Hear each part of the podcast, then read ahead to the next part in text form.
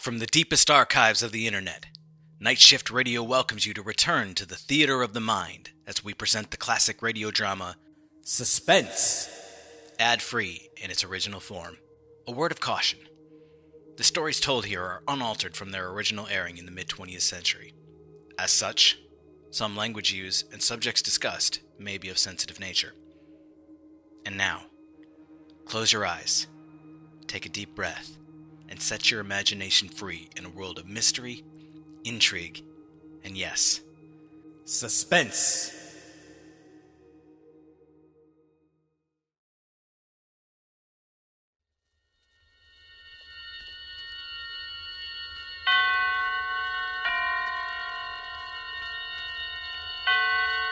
Roma Wines present Suspense. Roma Wines, made in California for enjoyment throughout the world. Salud. Your health, senor. Roma Wines toast the world. The wine for your table is Roma Wine, made in California for enjoyment throughout the world.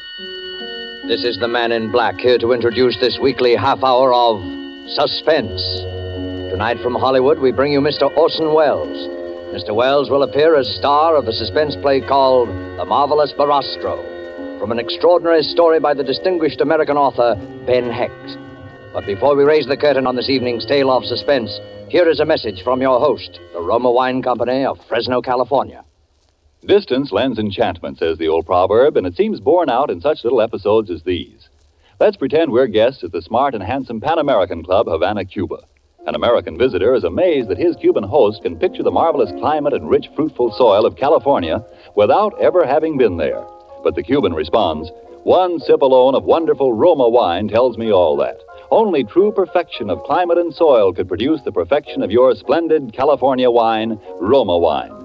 Well, that's so. And as Roma wines become available to wine connoisseurs of more and more lands, the chorus of praise grows for the truly superb quality of these good Roma wines. No wonder, then, these wine experts of other lands are so eager to import Roma wines, no matter what the distances from our own California. And no wonder, too, that these taste delighting Roma wines, with no import duty to pay and without expensive shipping charges added to their cost here, are America's largest selling wines. With such richly rewarding enjoyment within your reach, why not get acquainted with your favorites among Roma Wine's many different delightful wine types? Remember the name R O M A, Roma Wines, made in California for enjoyment throughout the world. And now, with the marvelous Barastro, produced and directed by William Spear, and with the performance of Orson Welles, we again hope to keep you in suspense. This is uh, William Spear. Three weeks ago, I was seated in my office poring over possible future stories with which to hold you in suspense when a stranger appeared unannounced. I am the marvelous Barastro. I've come to tell you a story. How did you get in here? I am a magician by trade. I do such things. Perhaps you've heard of me, Barastro. No. I am the greatest magician alive. Uh, no, that is not so. I am the second greatest. But soon I will be first. I am leaving tonight for Mexico City. You see me now for the first and last time. You will never see me again. No one will ever see me again. It is the last of Barastro. How's that? I'm going to Mexico City to murder a man. Uh, well, His name is Rico Sansoni. why are you uh, going to kill him? Uh, because. Because he is the most evil man in the world. I've been waiting 20 years for his name to appear. For as long as he chose to hide, there was no hope. He's too clever, far too clever, even for me. But I knew that his vanity would betray him and that someday I would read again the name Rico Sansoni. I knew he would return to the stage. Is uh, he a magician? The greatest to ever live, the most profound, the most subtle, and the most evil. He's greater than I. He begins his first performance in 20 years in Mexico next week. I will be there to see it. Well, I would like to hear your story. I can tell you all but the end. That I will be unable to provide now. But you will find it out for yourself. Well, I'd like to hear what you can tell me. I will tell you, Mr. Spear, but on one condition. And that? I must have your oath not to interfere. Oh, really now? You can understand I can scarcely give you that. After all, I keep Ah, very well, very well, very well. I will take my chances with you. The story begins 20 years ago.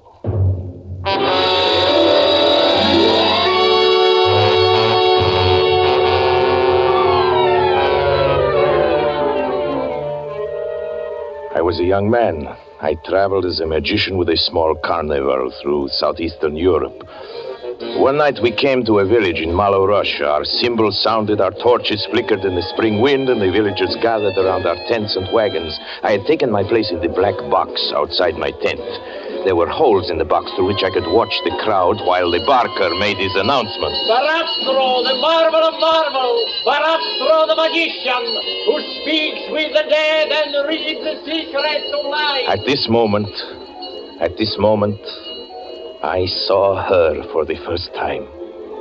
Her young and gentle face surprised me among so many peasants.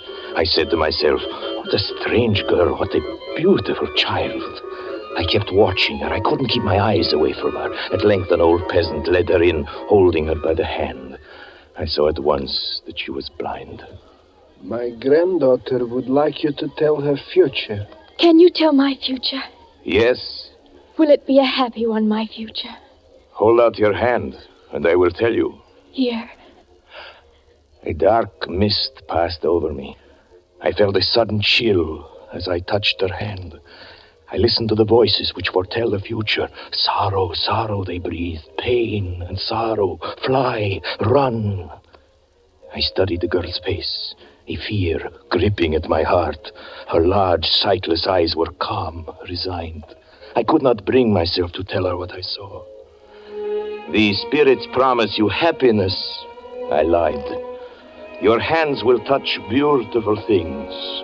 Love and delight will await you. Oh, thank you, sir. Thank you. Thank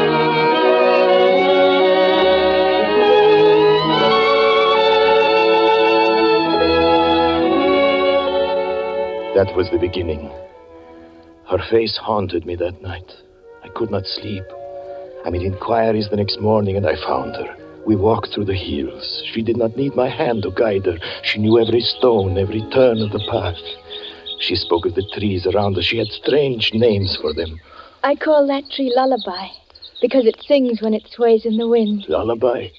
And that one, see, with its branches open towards heaven, I call that one Prayer. How do you know its branches open toward the sky? When I was younger, I climbed it. Anna. Come, I'll race you to the bed of flowers at the turn. Anna! Hurry, I run fast. We walked often through the hills. I knew that she was aware of her destiny. The stars had told me she would not live long, and that agony and terror waited for her on the short journey. Our caravan remained for two weeks in the village. At the end of that time, I asked Anna to come with me as my wife.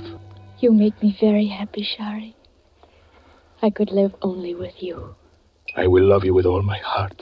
And you will teach me, Shari. You will teach me to see. To see? Does one need eyes to see as you do? Shari, you will teach me to see beyond the horizons. You will teach me to see as you see. We were married. We rode together in the gilded wagon, and the vows were taken under a clear sky.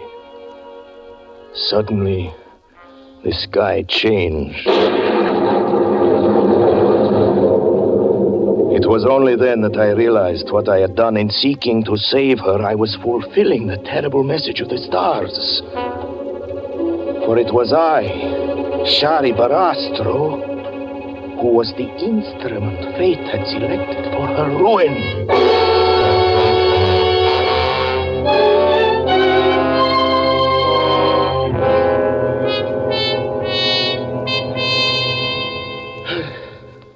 Then it came. One night, as I stood in the black box outside my tent, I knew that I needed no further word from the mists of prophecy. It was there, it had come.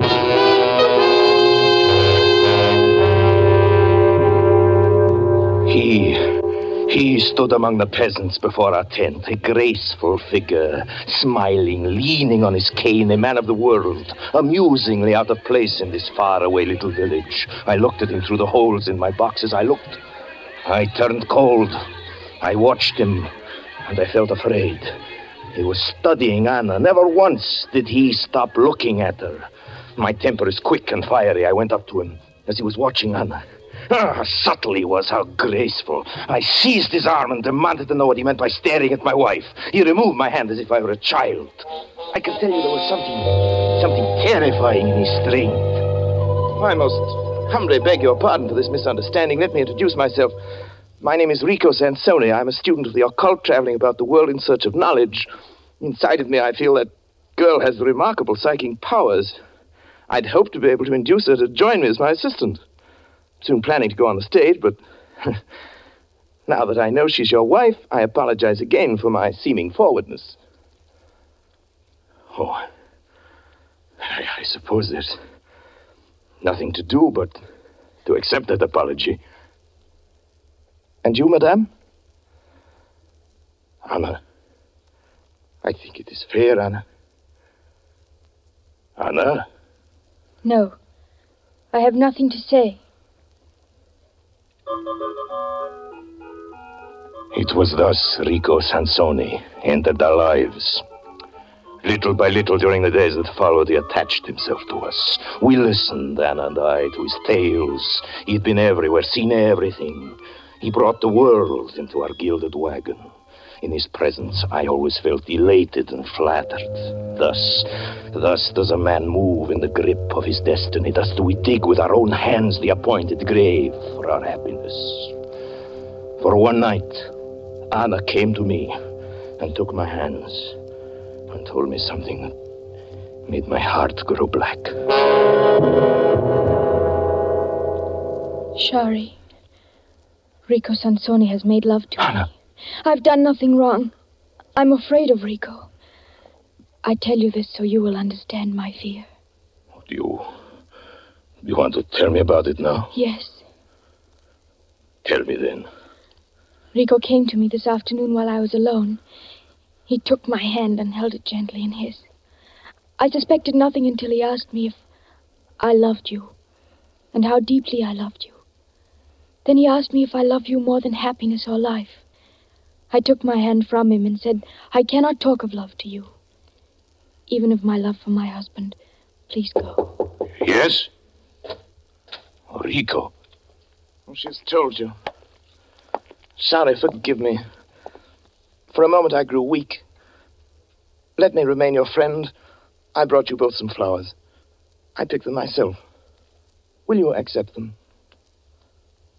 You won't accept them? Of course we will, my friend. How could I have doubted you? I understand. Come, forget the entire incident. You are kind. Really, you're, you're kind.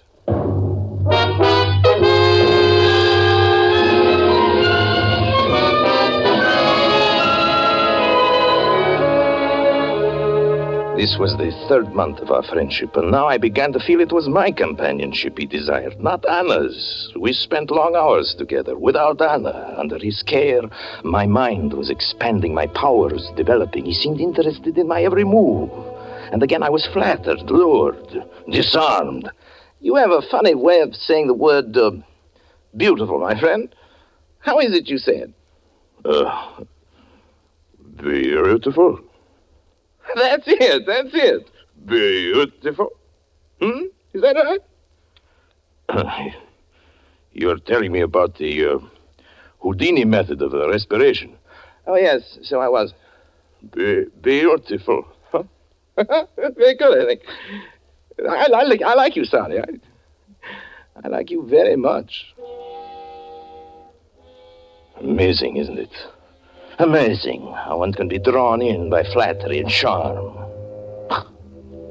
Then one day I was sitting in my tent when a curious sense came over me. I felt a pressure on my heart as if a hand were closing around it. It was a warning. I left quickly. I hurried to the apartment. Anna had remained there. She frequently did in the afternoon. I found myself running toward the door. I, I paused, waited until I'd recovered my breath, and then forcing a smile to my lips, opened the door. Oh. I saw Rico. Rico. Standing with his arms around her wrist. Her face raised to his lips. Speechless, powerless, I looked at them. I heard her voice murmuring words of love. Her arms moved around his neck and she kissed him. Then I heard his voice. Anna. Anna, my darling. Shari, my love. Anna, my darling. My beautiful darling. The sound of his voice, a horror seized me. Now I knew why he had spent so many hours with me, why he was so interested. It was my voice. It was Barastro talking. It was a voice that seemed to come from my own throat, a horrible, familiar voice, and I understood what had happened. I sprang forward, shouting his name, Rico! He turned and faced me, pointed his finger at me as if he were an image in a mirror. Rico! He echoed.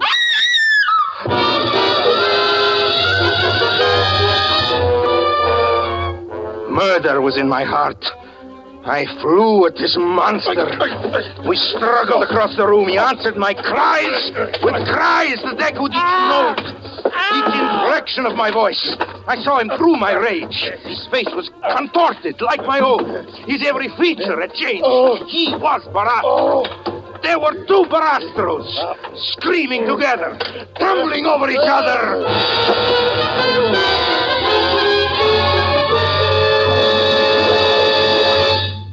Held me in his hands. In his hands that were like steel. I could not move or cry out. His hand was on my throat. I lay gasping, crazed. And it was Barastro who was holding me. Then this horrible and familiar figure changed. It became Rico. It was Rico Sansoni who spoke. The breath was leaving my body. I was strangling, dying, yet I could hear him. Barastro, God, you're killing me. Sorry, sorry, have mercy. I'm dying. His voice was faint. I felt in this moment the agonies of a hundred deaths. For as my eyes grew dark, I saw with horror the thing he had in his mind. He was pretending it was I who was killing him. And thus he would kill me and go to her as Barastro. It would be Rico Sansoni who would be buried. It would be Barastro who remained. For a moment I caught a glimpse of his cold, ruthless eyes burning now over my face as he enacted his false death, groaning, pleading for mercy. And the strength drawn from the soul filled my lungs. I cried out with all my might, Anna! Anna! Knowing that by this she would understand it was I, I who was dying. And darkness, darkness seized me.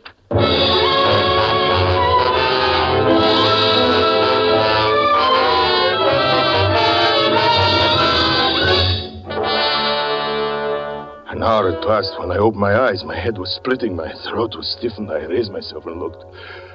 He was gone. I saw her.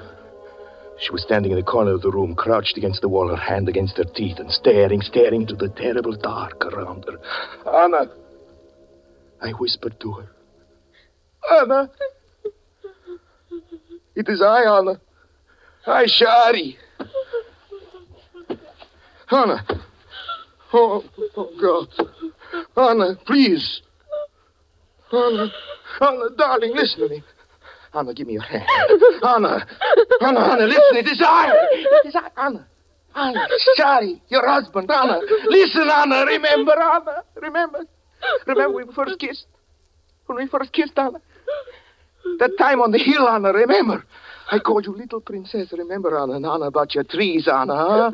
About lullaby, the names you had for them, lullaby and prayer. Anna, one with its branches pointing toward heaven, the one we climbed, Anna, please. Anna, please. Please, Anna.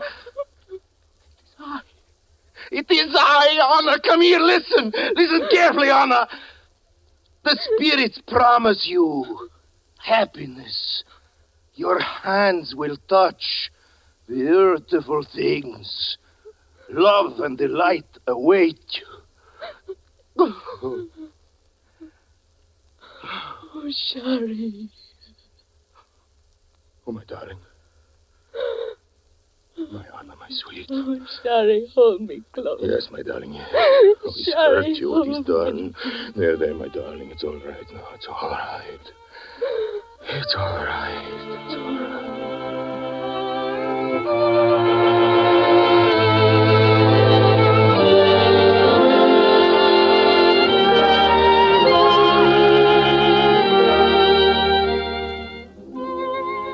had disappeared.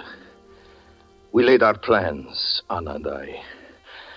As soon as she was able to walk, we abandoned the carnival. We were inseparable then. She could not bear to have me away for a moment. I understood everything, everything in her soul. Yes, even the trembling that would seize her sometimes when I took her in my hand. It was I alone he could not deceive. I alone. To anyone else, he could become Barastro. Even to her, whose senses had learned every breath, every inflection of the man she loved. Even to her, he had been Barastro. The months passed. Our life had become again almost like a honeymoon. Almost, I say, for there were nights when I would awake to find her fingers tracing the contours of my face. Then it was I pretended to be ill and remained at her side. We said nothing, but we knew the shadow. The shadow in each other's mind. Everything went smoothly, though, until one evening. When I entered the cabaret where I was performing, I felt unusually disturbed. It was winter. I was removing my coat when it came again.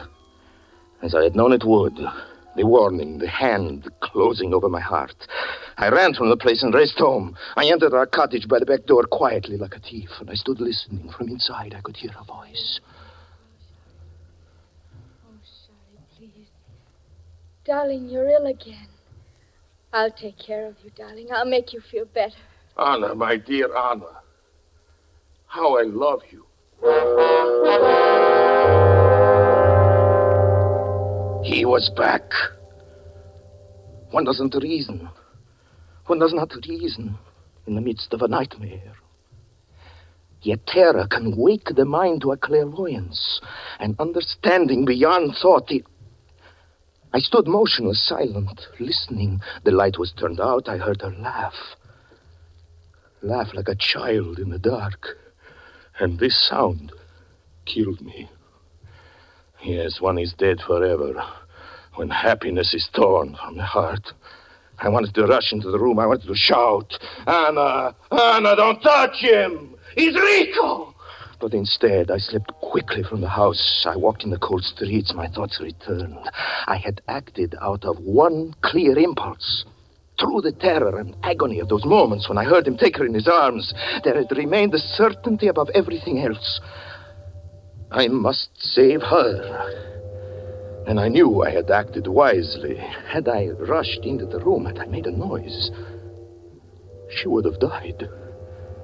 She would have known in that moment, as I knew listening to him, that he had been there before. That he had been here before. That he had crept through our defenses as a shadow creeps, and we had not known. I thought of them together as I walked. And then I thought again that I had only to rush back to speak her name. Yes, and destroy her. Destroy her. I kept on walking. And as I walked, I began to understand him. Yes, I was dealing with a monster. He would manage to leave her, as he must have done so often before, a few moments before I was due to return from the cabaret. And if I sensed something was wrong, he would rely on my love for her to keep the sense a secret. He knew me well. He understood I would allow my heart to be eaten away with grief. And I would not make a sign lest I destroy her whom I love more than myself. It was I who must be careful, not he. Yes, he knew me. He gambled on me. I determined to kill him the first moment I saw him. And I began to think. To think of, of his superhuman strength. That he might kill me, even as he had first intended. And that he would go on living with her as Barastro. She would never know I was dead. She would continue to love me in his arms, to press her kisses upon my murderer. And this was the thought that contained it. The fullest measure of horror. The thought of that moment when she would see him. And not me. You understand the grief? The grief of that night. Yes, it is fortunate I cannot remember it all. I returned home. At the time, at the time, Rico wanted me to. I, I wasn't careful about my coming. I trusted him. Do you understand?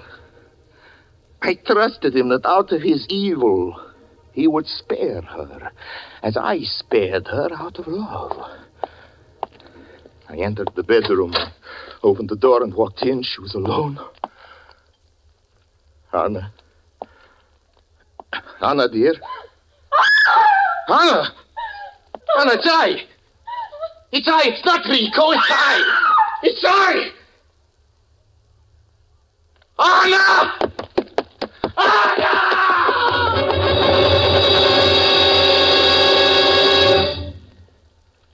This is my memory of Anna. My memory. She seized her face with her hands as if she were tearing something. Yes, the darkness. As I rushed to her, she fell. She did not speak again. In the morning, she died.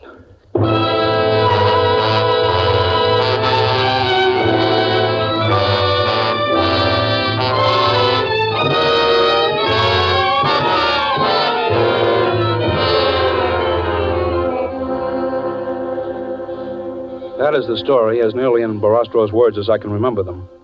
When he'd finished, he got up quietly, looked at me a moment, and said, Thank you for listening to me, Mr. Spear. You understand now my prediction that there will be one less magician alive in the world within a fortnight.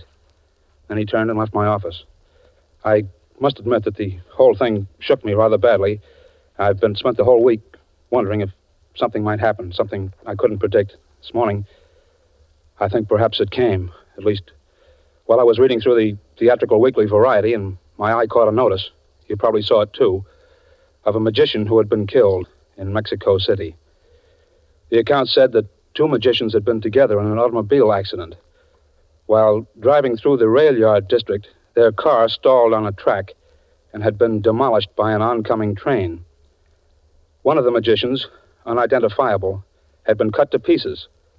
The other, miraculously, escaped with his life, although his features were so horribly disfigured that plastic surgery will have to create a new face for him.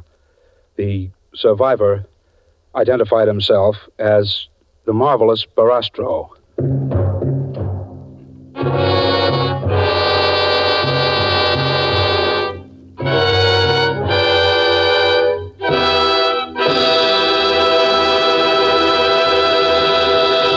And so closes Ben Hecht's story of the marvelous Barastro, starring Orson Welles. Tonight's tale of suspense. Before Mr. Welles returns to our microphone, a message from the sponsor of Suspense. Why is the making of good wine like a proverb? Because both are based on long experience. For you to enjoy the many different taste delighting Roma California wines, first there had to be long years of painstaking cultivation of some of the world's finest vineyards. Plus, year upon year of development of the art and skill that go into the making of these fine Roma wines. Your first sip of any of the good tasting Roma wines will confirm the presence of these needed years of preparation. Will tell you why Roma wines are America's largest selling wines. Your taste will thrill to the superb quality and the downright satisfaction when you try, say, the tangy, delicious Roma sherry, or the rich, hearty Roma burgundy, or the sweeter, heavier Roma port. You'll be thrilled, too, when you learn such great enjoyment costs so little, mere pennies a glass. You'll want to add your voice to the international praise of Roma wines now rising in many lands. In these words, Roma wines are truly magnificent. Let me repeat the name R O M A, Roma wines, made in California for enjoyment throughout the world. This is Orson Welles. It was a great pleasure, ladies and gentlemen, as it always is, to appear as a purveyor of suspense. And next week, Mr. Spear would like me to tell you that uh, Mr. Ed Gardner, better known to you as Archie, the elite proprietor at Duffy's Tavern, will make his debut as a dramatic actor. Mr. Spear has also asked me to mention that Orson Welles played the part of both magicians on the program tonight. Universal Pictures would like me to mention that uh, Orson Welles plays a magician in a new picture of theirs called Follow the Boys. Or is it Orson Welles? Next Thursday, same time, you will hear Ed Gardner, radio's famous Archie, in Suspense. Presented by Roma Wines, made in California for enjoyment throughout the world. This is CBS, the Columbia Broadcasting System.